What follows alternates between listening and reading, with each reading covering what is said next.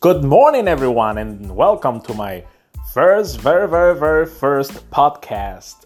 I am here talking to you from Nashua, New Hampshire. It is currently, I think, about 30 degrees.